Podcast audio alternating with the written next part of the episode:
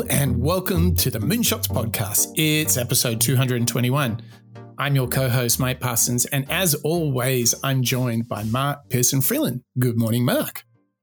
Good morning, Mike. Good morning, listeners, and good morning, members. I can't wait to announce and get into our brand new episode in this brand new series on money. We are so deep in the money. It's like raining dollars and dollar bills all around me here, Mark. We had the chance to go last week very deep into the psychology, the motivations, the story behind the money. And today we're taking a big turn. We're really going in a different direction. I'm super keen to jump into today's show, Mark, aren't you? Yeah, I certainly am. And to set the scene even more, I think we're going to be not only littering ourselves with a rain of money and cash, but also of insights and lessons from some of these big thinkers, some of these big moonshots individuals. Last week, kicking off the series, we had Morgan Housel's The Psychology of Money. There was a lot of practical tips, a lot of essential breakdowns to help us stay honest with ourselves. But this week, Mike, we're going one level deeper, perhaps with a man who's even more enthusiastic than you and I on the Moonshot Show. And that's Mr. Dave Ramsey, who wrote a fantastic book called The Total Money Makeover. And this is a pretty substantial best-selling book, Mike. Not only does Dave Ramsey have a substantial YouTube studio and following where he answers live questions for customers and individuals around the world who are concerned about their finances. But, you know, just to say, this book is also a New York Times bestseller that's also helped out millions of people develop their money habits into things that they can adopt and maintain every day. So I think he's a pretty good voice in the space of money management, wouldn't you say? I would say so. I think he's like the Jocko Willink of finance because he's going to give us a good kick up their ass. Yeah, I think that's true. Hold us to account, right? He's going to make sure that we're doing the hard work because I think we've got so much to learn from him. He was bankrupt and now he is a seriously wealthy guy, and he did that through hard work and discipline. And he's kind of decoded that for us all to learn from.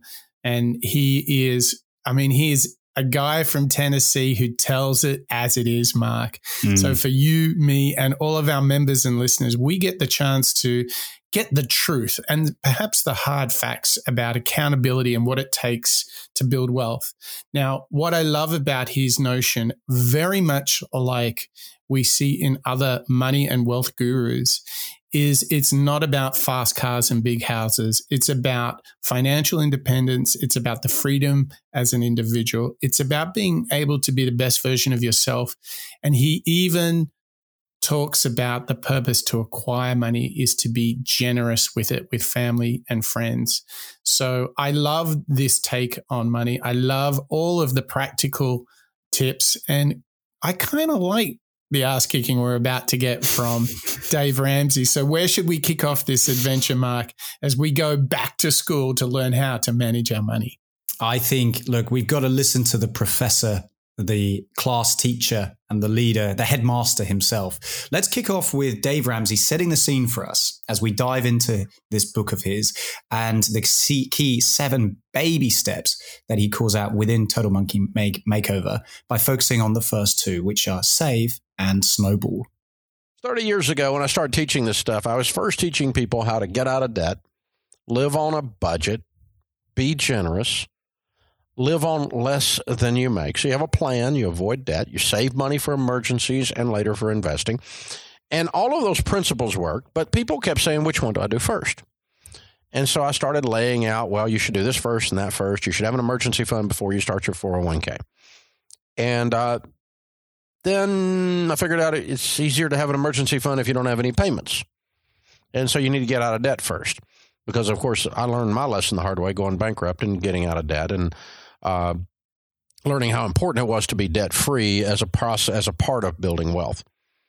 So all of that started to formulate after a few years of teaching in various settings and what became Financial Peace University. It used to be called Life After Debt. And it started becoming what we now call the baby steps. And the interesting thing is that now the baby steps have gone into the Total Money Makeover book, which has sold almost 10 million copies. And they have become the proven plan the shortest distance between where you are now and wealth. Where you are, if you'll live like no one else later, you can live and give like no one else. What is the shortest distance? And we need a path to run on, because the way you eat an elephant, it's overwhelming. Do I do my 401k with the match, or my kids' college? Or do I have an emergency fund? Or do I pay on this 18% credit card debt? And nothing gets done. You get paralysis of the analysis. You get frozen. Absolutely. And this step, these baby steps have worked for me. They've worked for millions. And it's really simple. If you do it, they work. And it all starts with baby step one, having this foundation, saving $1,000 for a starter emergency fund. This is just a small buffer between you and life before we start tackling the debt. Exactly. And if you have $1,000 already, great. Just set that aside. That's your baby step one. Any money you have that's not retirement, anything you can sell that is not retirement, you're going to liquidate it. If it's not retirement, you got some stock over here that grandpa left you. You got a gold bar under your bed. I don't know what it is, but you got any money that's above $1,000. Maybe you got $10,000 in a savings account. That's $9,000 you've got that you don't need past baby step one. We're going to put it all on baby step two. And baby step two is the famous one. That's the debt snowball, where you list your debts smallest to largest. You pay minimum payments on everything but the little one, and you attack the little one with a vengeance. Side note, baby step one should not take you more than 30 days. Maximum. You need to work extra, sell some stuff, have a garage sale, put the kids on Craigslist, whatever you got to do here. Let's get it done. And, you know, we're going to get busted into this, get $1,000 quick. Baby step two, you should be debt free, but your house. Now, you may have to sell a stupid boat. You may have to take an extra job. But most people that have followed the Total Money Makeover baby steps in Financial Peace University are debt free inside of 2 years. Yeah. And that's with doing it with some gazelle intensity, like you talk about in Financial Peace University. And once you pay off all that debt, now you freed up all those payments, right? You have that income back in your life. Think about what it'd be like to have no payments but a house payment. Wow. We're breathing easy.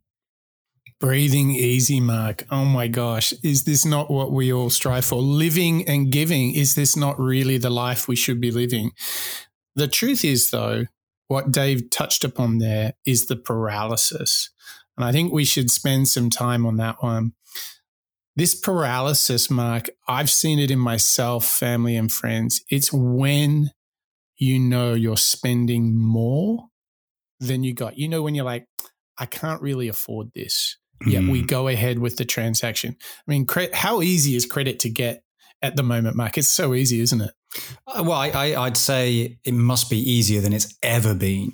You know, not only are their challenger products and services and players within the market who are offering, you know, very easy to access credit, but also the traditional institutes and the trusted banks and so on that we have. It's become far, far easier, I think, across my lifetime. It's easier now than ever before.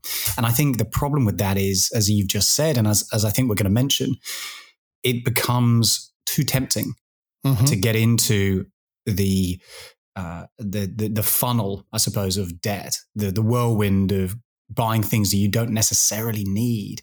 And also it removes the ability to actually think about the purchases that you're making when you've got access to arguably anything.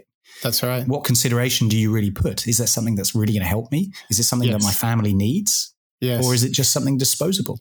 And the trouble we get into when there are products literally called buy now and pay later, is that not code for you can't afford this, but you can have it now?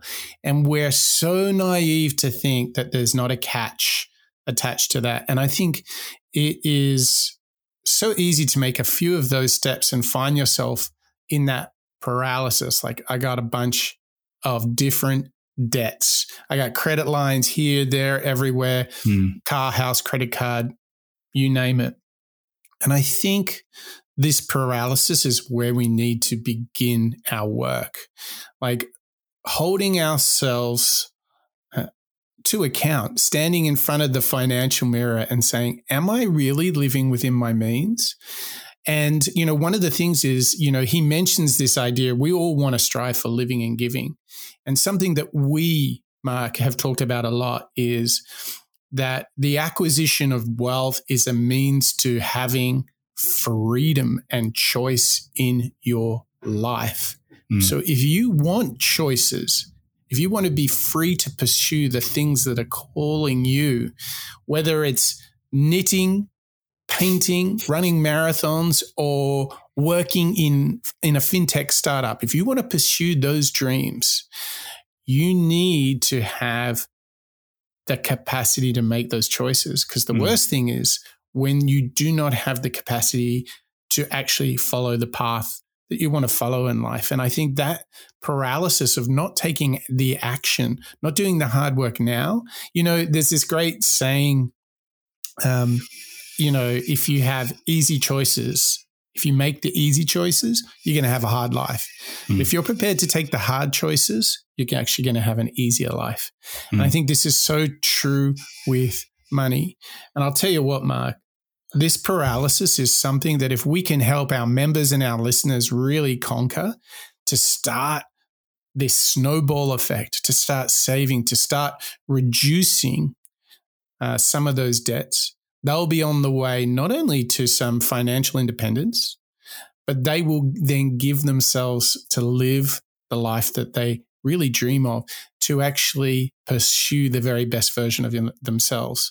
I believe the hard work of living a fulfilling life starts with not hitting the snooze button, eating right, and spending less than you earn. What do you think, Mark? Yeah, I think you're totally right. And we're really going to get into some of those habits and some of those key steps to get ourselves into that way of thinking. But I think you're right, Mike. We've got to pay account to those individuals who, like us, have such a glowing desire to keep on learning, to keep on holding ourselves accountable, to not find ourselves in that analysis paralysis, or maybe get ourselves into holes that we don't necessarily want to get out of. And that's through, you know, continual learning. So let's take a moment to really celebrate those individuals who are joining you and I in the Moonshots family every week, who are learning out loud with us. Include Bob, John, Terry, Marjolin, Kien, Dietmar, Marjan and Connor, Lisa, Sid, Mr. Bonjour and Paul, Berg and Kalman, David, Joe, Crystal, Ivo and Christian, Samuela, Barbara, Andre and Eric, Chris and Deborah, Lasse, Steve, Craig, Daniel, Andrew, Ravi, Yvette, Karen, Raul and PJ, Nikuara, Ola, Ingram and Dirk, Emily, Harry, Karthik and Venkata, Mark, Jet, Roger, Steph, Gabia, Anna, Raw, Nimelen, James, Eric, Diana, Wade, and Amanda. This list, Mike, I mean, again, I'm going to have to start putting on a bit of a Tennessee accent soon, channeling my inner Dave Ramsey, because there's just so many members, listeners, active subscribers who are holding us accountable, Mike, as well, to go out and make the best version of our product that we can. So thank you very much for all joining us and supporting the Moonshot Show. And a big shout out for Christian, who just had his Moonshots anniversary, Mark. So he must be feeling rather special. I hope he's celebrating in style as we get into all matters of money and to this straight shooting Tennessee Dave Ramsey, who is an absolute heavyweight of the money management, wealth creation universe. He's got his fantastic Baby Steps, which you've already heard about, which we're going to cover a lot in this show. But at this moment, I believe, Mark, we need to just make sure we exercise the demons here, that we truly get ready to take extreme ownership. We need to make Jocko Willink proud, not only of what we do in the gym, but also how we manage our money. So let's listen to one of our favorite YouTube channels, Swedish Investor.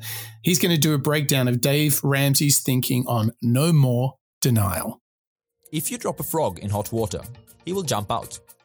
However, if you drop him in room temperature water, he will swim around and he will be cheerful, and gradually you turn up the temperature. He will fail to notice the change, and eventually he will be lured to his death.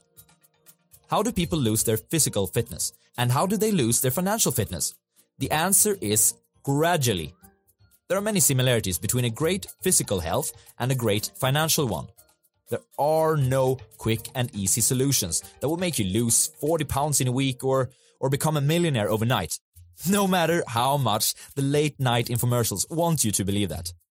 You are where you are, both financially and physically, because of a series of decisions that you made in the past.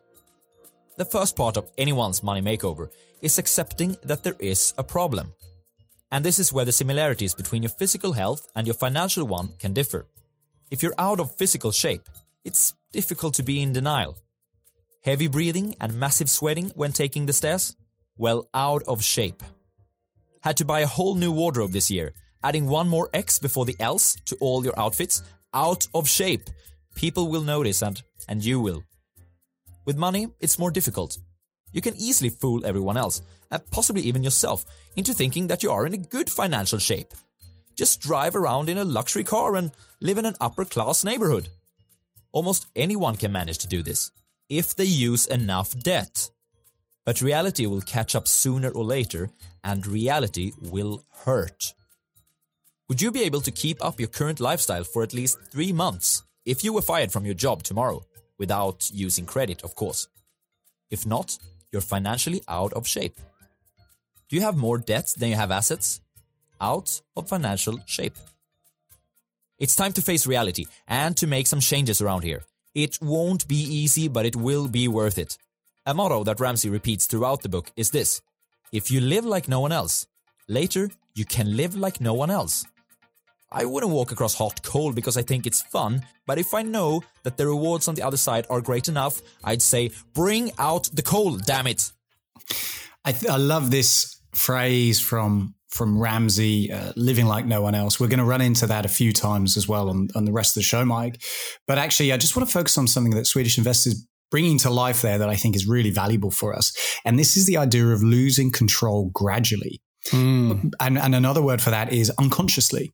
It's very easy to slip into habits or behaviors or even mindsets that allow us to give ourselves permission to, let's say, fall out of shape or lose our temper or, in this case, lose complete control over our finances, because some of the time we'll be living lives which our finances sort of take care of themselves. I set up an account many years ago. Money just goes in there and I pull it out when needed.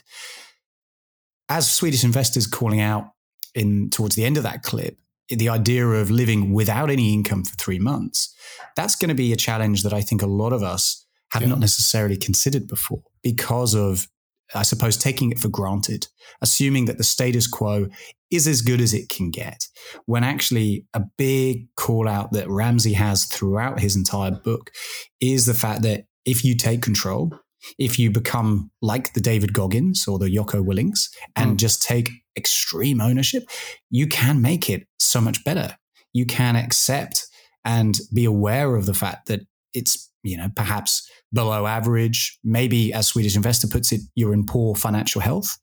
And then you start to realize, okay, maybe I should start to change this day over and day out. But it's something that you kind of need to wake up to, don't you? Yeah. So assume that you wake up. What would be the one thing you would do, Mark, if you wanted to avoid being in denial about your finances? Like what do you change? What's a habit you would immediately want to start if you wanted to avoid denial and take accountability for your finances? I think the first step is to, similarly to, I think some of the lessons that we've learned on other moonshotters actually is to lay it out on paper, lay it out on a spreadsheet, understand. In fact, I did this exercise just a couple of days ago.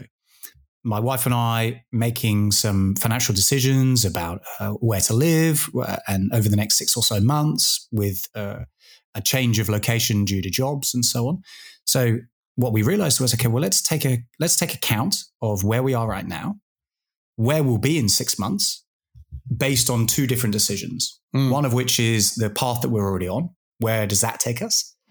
Secondly, and this is a classic bit, I suppose, of second order thinking maybe, if we were to instead think of this route, this path, and these steps within that journey, how might our finances be affected? What else are we going to need to account for? I think that's a good demonstration, and maybe it's just the first step. It's pretty basic. Taking a look at your finances in extrinsic detail and forecasting where they might be in the future. Perhaps not to the extent of, okay, well, what happens if I die? Or what happens if this unplanned event happens? The car gets set on fire. It's much more basic, I think, at this foundational level. But if you can extrapolate and take a look at where your finances are and how they might stack up over the course of, say, 6 months, both positive as well as negative, perhaps, I think that's a key step in coming to terms with that financial foundation you have and start to really question the idea of burying your head in the sand and whether you've got any denial taking place. Yeah. So let's call that step like making a budget, making a plan. I think the perfect companion to that is check your bank balance every single day. For me, like it's the same as if you want to lose weight, weigh yourself every day. I mean, Bill Gates, we learn in the show we did on Bill Gates, he is like, you get what you measure, right? I believe that the single best habit you can have once you've said, okay, what is our budget? How do we spend money? Is to then track your spending like it's going out of fashion. Like you have to be all over that. So set yourself a reminder to check your bank balances, your credit card balances, to give yourself that moment of, hang on, what's that transaction? What was that for? And then, you know, when you see your bank account drop and you're like, huh? Why did that drop so much? The thing is, the paralysis that we often have or the lack of accountability is a lot of people don't check their bank balance every day, right? A lot of people are like, towards the end of the month, I go, I just got to make sure that I have enough in there before my next paycheck, right? Yeah. Well, imagine if you're tracking it every day, pretty soon you're going to start to see your spending habits. Pretty soon, if you've done that budgeting step, you're going to go, actually, we're not going to get takeout. We're going to cook tonight because we have been spending a bit too much this week. Like it is so easy to make the adjustment in the day or the week rather than the nasty surprise. Classic thing, the tax man comes and says, you owe a lot more tax. Classic thing, you have a health event and you need to pay all these extra unforeseen health costs. And everyone's like, yep, don't have the money, don't have the rainy day fund. Check the balance. Absolutely. Do not be in denial. Don't run away from the bank balance. Get after it. For me, it's all about attack, attack, attack. Know those dollars and cents. And pretty soon, what's on the other side of that, Mike, is you actually start making the goals that you said, like the really long-term goals you mentioned. You can start to say, well, what sort of amount of money do we want to save each year? And then if we were to save that each year for 10 years, how much money would we have? Would we put that in our 401k or our pension or our superannuation fund, depending where you are in the world? Do you invest it in the property or paying down the mortgage? Like whatever you choose to do, because then on the other side of it is once you see your capacity to save and generate wealth, you can actually start to go, okay, well, what sort of life do I have as a vision in the next 10, 20 or 30 years? And then you can start making critical decisions on where you live, your job. You can start to live the life you've always dreamt about. But it only happens if you look at the bank balance every single day. That's my firm belief on how we can be the ultimate Dave Ramseys, is check that bank balance every single day. I think the only build I can have on that, Mike, is similarly to where Productivity Game was making a reference to sports and fitness. I think it's a lot easier to do prehab rather than rehab, i.e. if you can be ahead of the curve, if you know where your finances are and you know the potential output or situation you'll be in if you do go out for yet another dinner this week, it's a lot harder to build back up a fortress balance sheet or a savings account than it is to spend it. So I think the denial piece for us coming from Dave is really, let's not live in a bubble here. Let's not assume that we have untapped finances. Let's hold ourselves accountable and realize, do we really need to spend another $50, $100 on this? Let's leave it in, because more often than not, when you do give yourself the ability to think and to question, let's say a purchase or a transaction or a saving or an investment, a lot of the time, if you reflect on it, you'll end up making the better decision than making it right in the heat of the moment. Yes. And I think going back to this idea of untapped credit, as well as the ability to just do whatever we want and then not really care or be too considerate over where our financial situation actually is, it's a lot harder to then come back to it and make it back up. Yeah. Yeah. So I think, you know, what's quite interesting here is we've framed like the opportunity to let compound interest do its magic. We've talked about don't defer responsibility for your finances, which are two really big ideas and practices, not only from Dave Ramsey, but it's been very consistent on all the shows we've done on wealth. And it is crazy, Mark, to think the parallels between financial wellness and physical wellness. You know, eat well, eat less, get up early, exercise.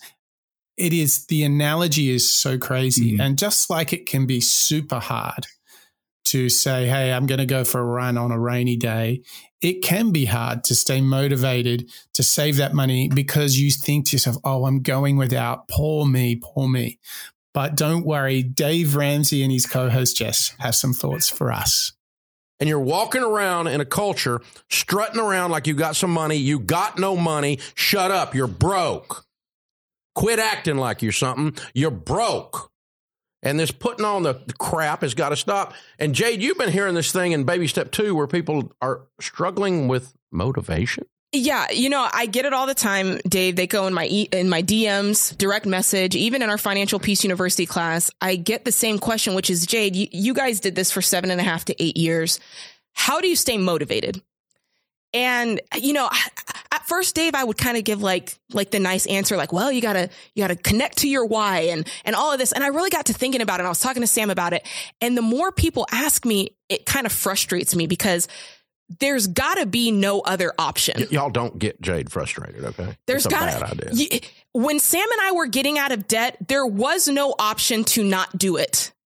It's a must. I have to. My life will never be what I need it to be, what it should be, what God wants it to be if I don't do this. So this idea that, well, maybe I'll do it and maybe I won't, that cannot exist. It's not an intellectual exercise. It's not an exercise. You've got to. It's an emotional, visceral decision. Yes, I must. It's got to. And nobody can do that for you. You know, you listen to this show or you come to a live event and we'll light that match for you. But you've got to like stoke your own flame. My buddy Lucas did a talk about this. He said, you could be a spark or you can be a flame. And you can tell the difference by when the wind blows. Ooh. If you're a spark, the wind blows, immediately you go out just like that. But if you're a flame, when the wind blows, you get bigger, you get more aggressive, you get larger and more fierce. And if you're talking to me and you're asking me, how can I stay more motivated? I'm sorry to tell you, you're a spark. You're just a little fluttering spark and you've got to do what it takes. She just called you people names. She called you a little spark. You're just a little spark. You know, wimpy spark. And the moment the wind blows, man, the minute you have to dip into your emergency fund, the minute something happens, you're ready to go, well, I don't know if I want to do it. I don't know if it's worth it to me. I tried that Ramsey stuff. It doesn't work. What do you mean? What do you mean you don't know if it's worth it to you? Do you want to change your life or not? Mike, I mean, we are getting into some pretty essential truths here. This is where I think Dave Ramsey's book, as well as his co-hosts, can really bring to light this mindset and potentially this behavior or habit shift that we should all go through with regards to our finances. And that's, as Jess was calling out, there is no option. You must do it. There's nobody else you can lean back on or rely on. It is not something that necessarily will sort itself out. Instead, if you want, let's say, financial freedom, or maybe it's just financial control, you want to feel a little bit more ownership of your finances. You want to know what's coming in and what's going out and when. You've just got to do it. You've got to get involved. You've got to choose to be essentially like Goggins would call us out, unstoppable. You don't fall into the fight or flight behavior. You don't turn away from that adversity or that discomfort. Oh, I don't really know what my finances are doing. I'm going to have to take a look at them, but there might not be as much as I want there to be.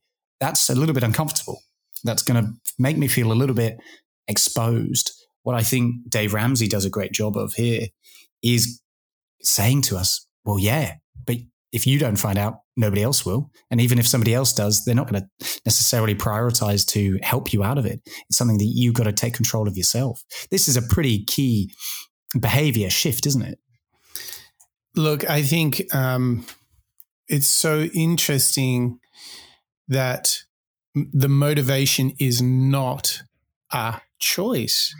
And I guess the question and the exercise to do is like, how do you kind of give yourself that pep talk when you are like, oof, I'm going without beans and rice every night, no Uber Eats. And here's where I go. I think we often perceive the trade-offs as being really, really huge. Like, oh, poor me, I must go without. But what I find interesting with a lot of consumables and things that we spend our money on is actually you can live well and easily within your means. For example, where you choose to buy your clothes. I think this is a huge lever that we have. How we choose the frequency by which we go out and eat. So we set a cap for my wife and I. And we say we will have either a dinner date or a breakfast date once a week. And together with our son, we'll order takeout once a week. That is the limit. We do not go past that. And if we do, we go without the following week. You know, those are simple things that we do.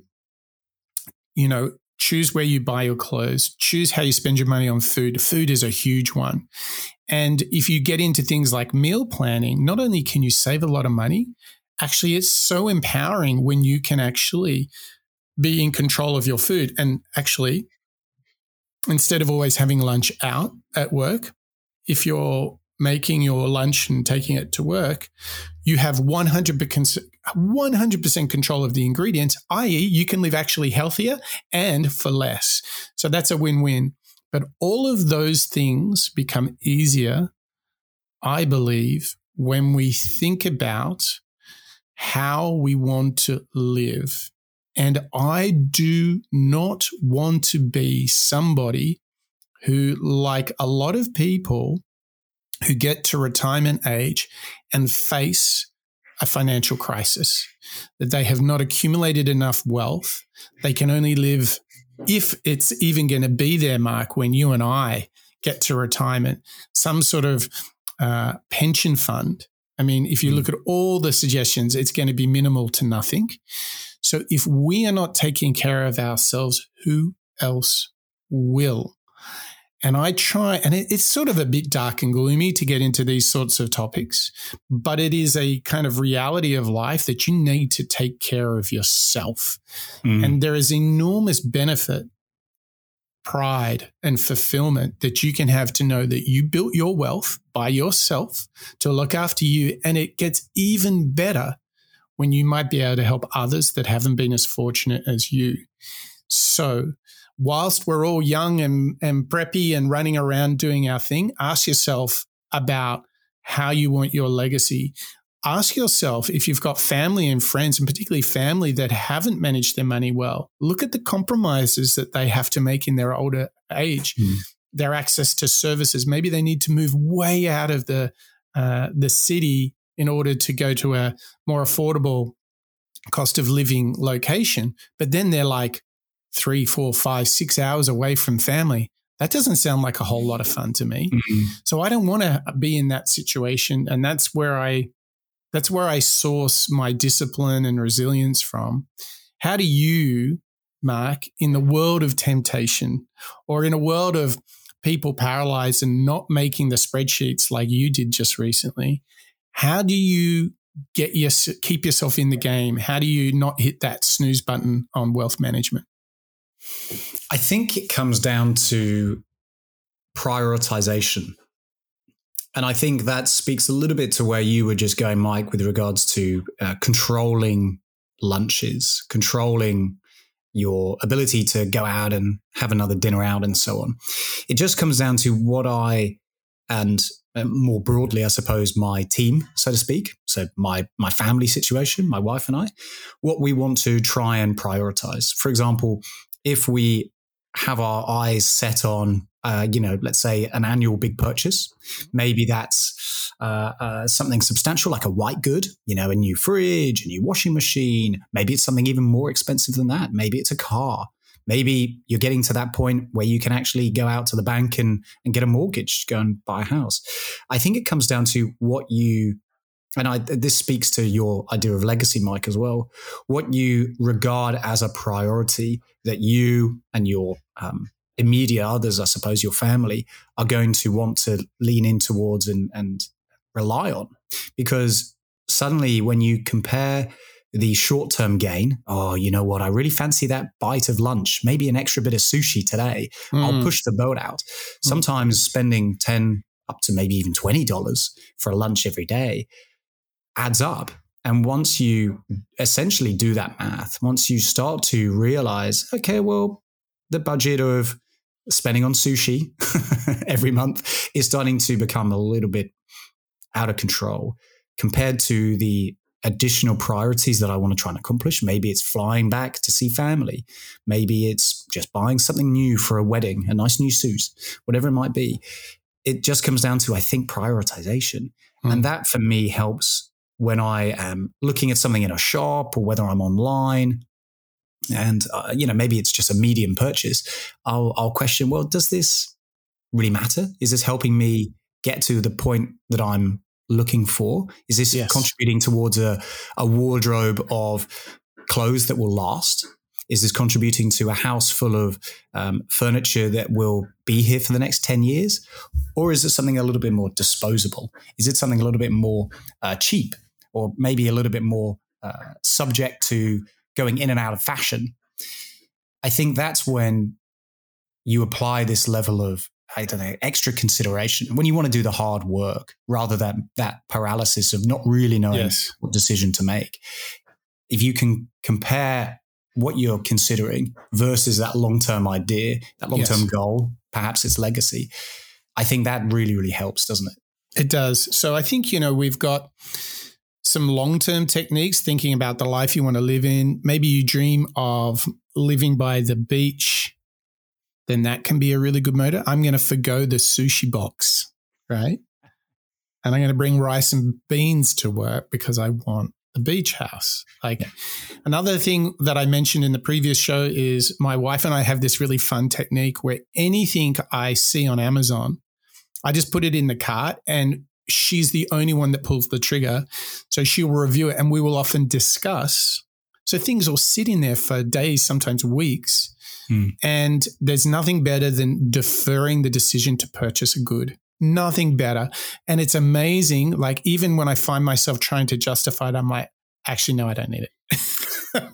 But like, it is just like creating those sorts of tools, like check your bank balance every day. Don't buy too quickly, defer, discuss the purchases. You know, there are these simple habits. And you know, the funny thing is, Mark, I want to come back to the short-term benefit. It feels there is nothing better when you're working out to say, I'm going to run 5K today or 7K or 10K today, and you do it. There's nothing better than saying, I'm going to eat really healthy and clean and lean today, and you do it.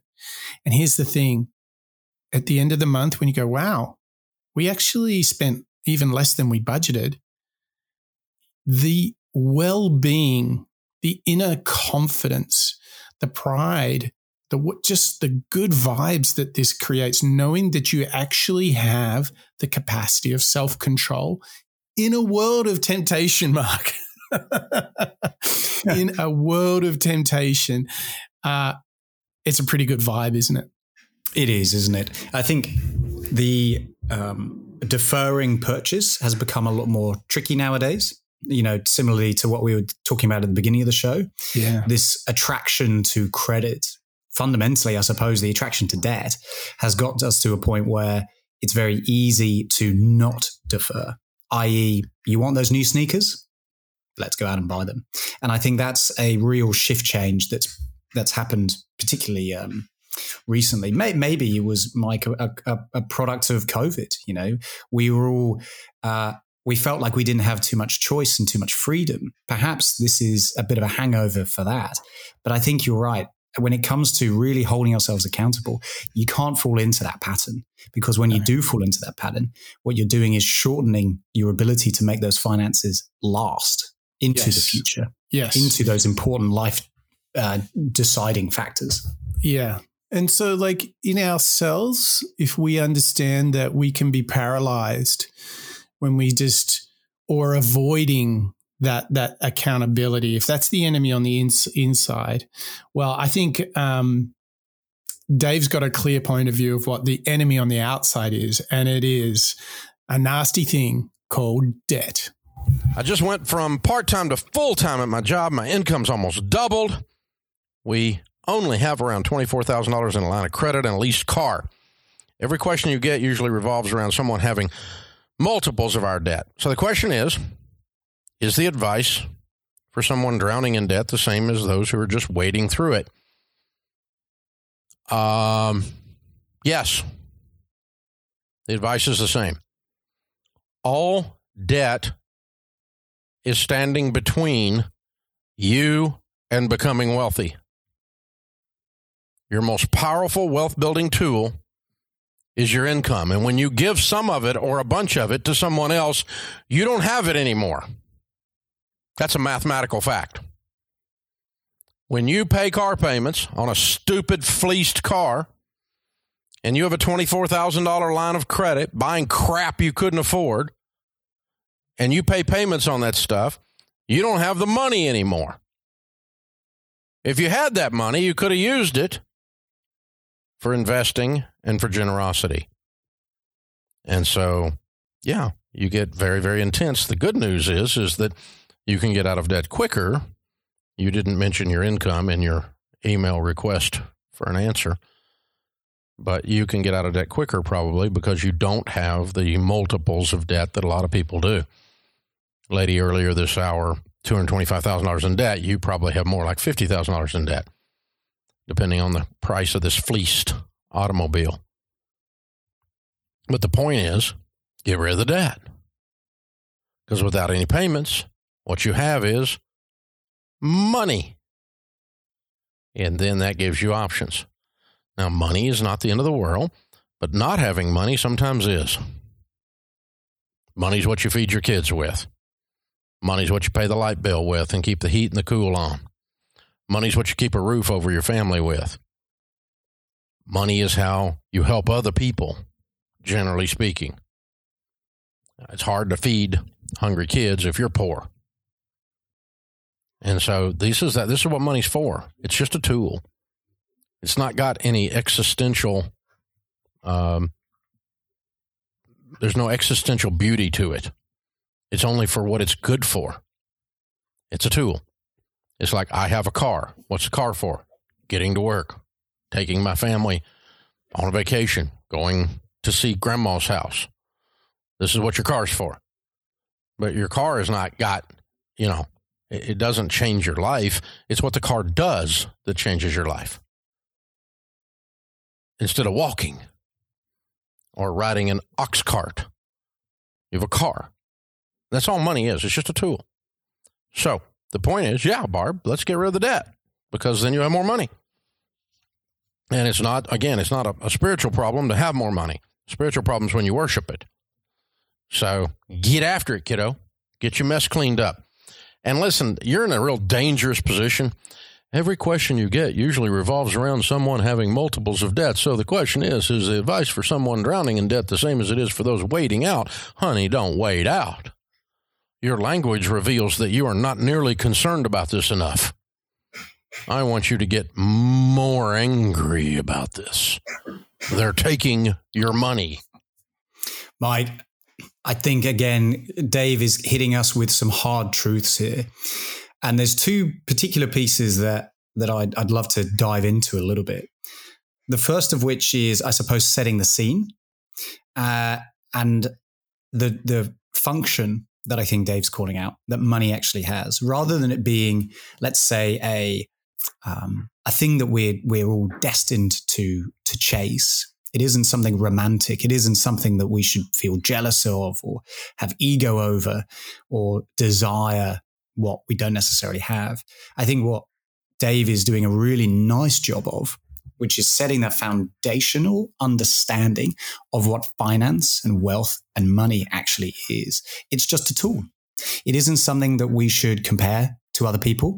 It isn't something that we need to feel necessarily desire to become tens of millions of millionaires and so on. Instead, it's just a method that we can utilize in our lives to get where we want to be.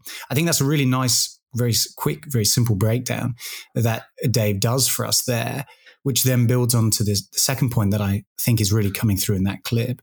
And that's the idea of money being available once you remove the reliance on third parties, i.e. if my car is leased, if I've got a loan from, say, I bought a brand new, maybe Apple Mac, and or MacBook, and I've got it on lease. I'm paying it off over time, over credit, over my credit card. All of those things are relying on a third party, on somebody else who is outside of my immediate circle.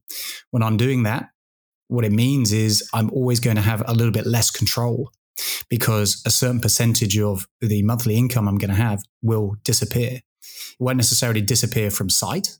If I have good control over my finances, a good budget, I check my bank balance every day, I'm going to know where it's going. But at the same time, it creates a bit of a gray area when you think about your money and your net worth, because you have it in the back of your mind that there's still this outgoing coming out. And I think what Dave has really made the case for so far in the show and in the clips that we've heard is this idea of removing yourself from that problem. If you remove the debt as much as you can, if you can consolidate, if you can create that little bit of breathing space and certainty that's around your finances and your wealth, and in doing so, potentially remove some of those debts, you're going to be in a more positive and possibly more enthusiastic situation. Because, I mean, Mike, I'm not sure about you, but there's certainly been times in my life when money anxieties and decisions that really have made me uncomfortable and argue with those I'm closest to comes down to money. And ordinarily, it's not something that is necessarily a product of your behavior. It's just a product of maybe having less control. Is that something that you've run into before? Oh, listen, money is like, I like this. I totally have been in that situation, and it's invariably because we talked about the avoidance or the lack of ownership. So you're just deferring, you've heard of the saying, kicking the can down the hill, like you're kicking it away, but it's always going to come back and get you. It's always going to come and get you. And I think that's often the moment where we find ourselves arguing with those that are closest to us, because we didn't take that ownership. But the thing is that we learned from Dave there that you pointed out is it is just simply a tool. It's not the destination, it's the means. Freedom, choice are all on the other side of good money management, good wealth creation. That's the real point here. And it's not like a real mystery. It's just like being fit and healthy is not a real mystery. You need to eat well, sleep well, and work out, and make sure that you don't eat too much. Do that and you are really on track. There's, whether you're into protein shakes or whatever, the reality is you need to burn more calories than you take in. You need to have a balanced diet, good sleep, good range of exercise, of cardio and strength. And actually, that's the simple part. The hard part is not hitting the snooze button in the morning. Same thing with finances. We all kind of know that things add up and you should have less. You should be spending less than you earn, but it's when you're in that moment, when you expose yourself to the easy sushi lunch, to the fancy jacket, it's all those things, right? That's actually the hard thing. Yeah. And so it's not about the latest protein shake. And the same thing with millionaires is the secrets that they hold are not complex. They are not sophisticated vehicles. In fact, often those sophisticated financial instruments get you into a lot of trouble, right? Hello, credit, derivative, swapping, leverage, all of that kind of stuff. No, the real thing is that there are not only mindsets, but behaviors that people who've accumulated wealth have. And so we get to listen now to Dave explain to us what really are the secrets of the rich. Somehow among some newly wealthy people, there's an ethos, this idea in the air that somehow building wealth must be complicated. You must have some in the secrets of the rich. Well, let me tell you what the secrets of the rich are. They're not a secret. They do what you've been doing. They invest in things they understand. If you don't understand it, don't put money in it. Don't put money in something because it sounds cool and some goob that you think is cool is telling you to do it or has done it himself. This is how people lose their money with Bernie Madoff. They got recommended by a friend to get in something cool. There was an inside deal that no one knew about. It was a secret. It was sophisticated, and everybody doesn't know about it. And this is how the rich do it. It's all behind the curtain. It's just not. I was with a guy the other day who is worth about $200 million. And you know what he's invested his money in?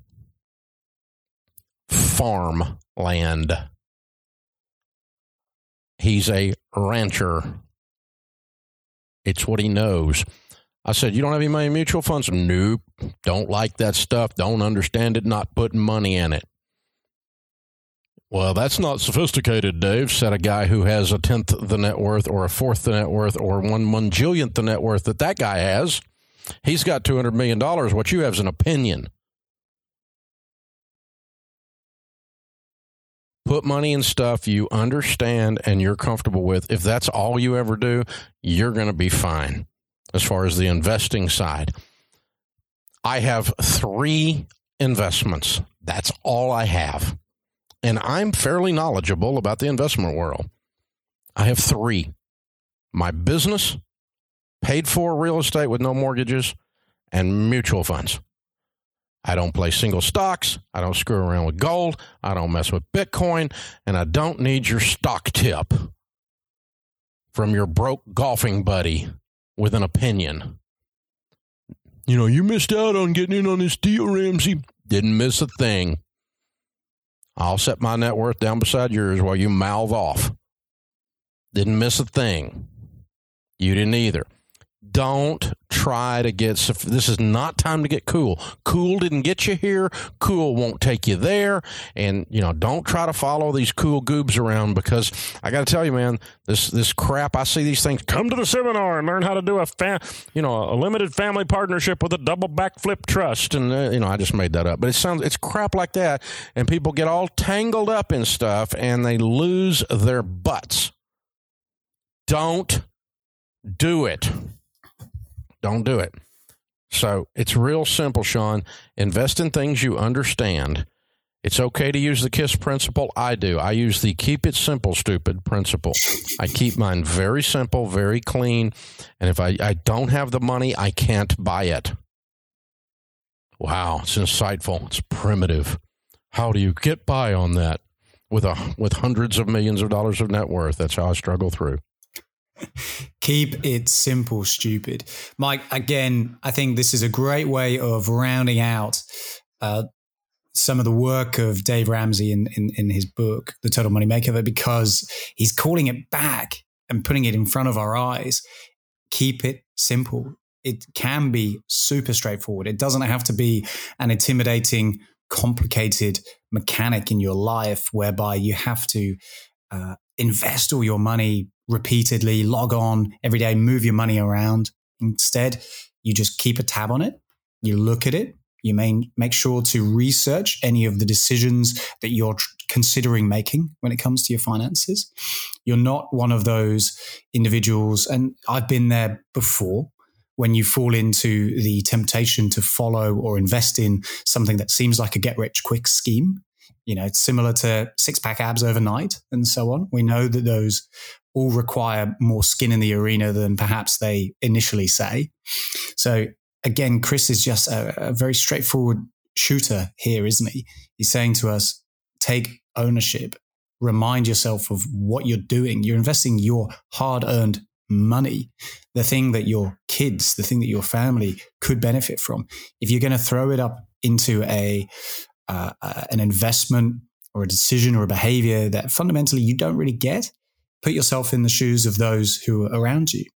You know, would your child, your son, appreciate you being so frivolous, so maybe short-sighted in doing it? You know, I think there's a lesson that we can build on from Dave's work here, which is, you know, not only holding yourself accountable and going down the very simple path, but attaching it into this idea of it, you have an impact. There will be an outcome to this.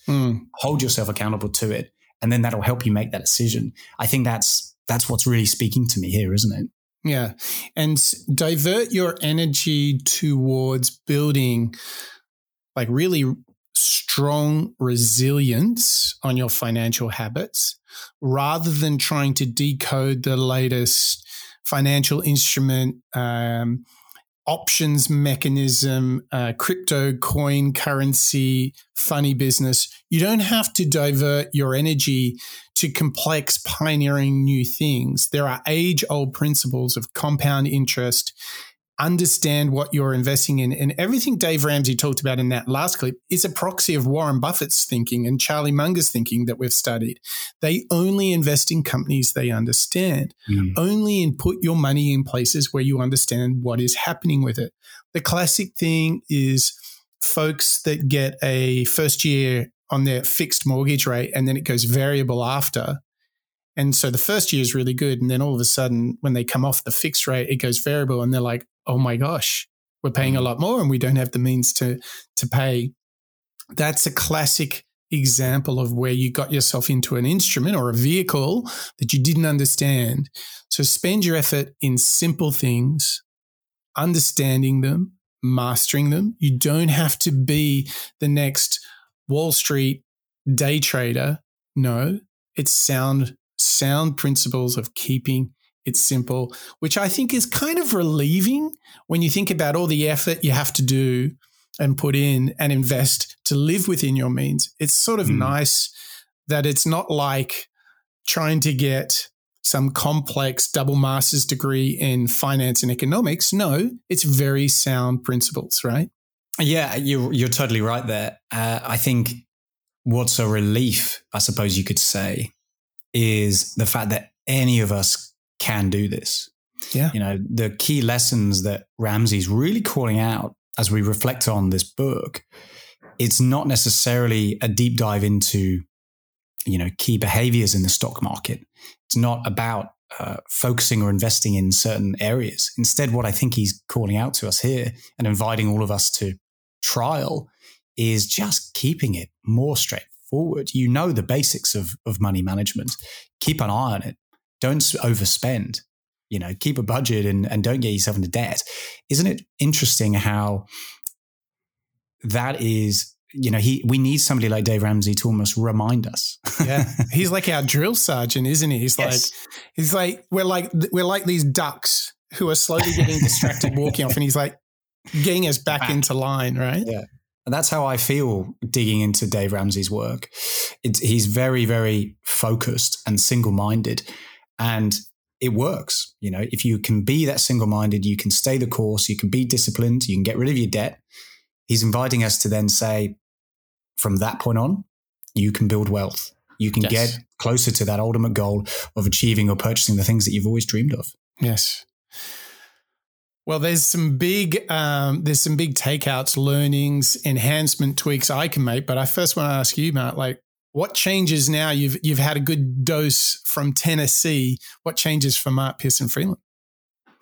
This is a bit of a challenging one, Mike, because actually I really enjoyed the initial steps and lessons we were learning with regards to the compounding effect, to borrow Darren Hardy's work, with the saving and snowballing.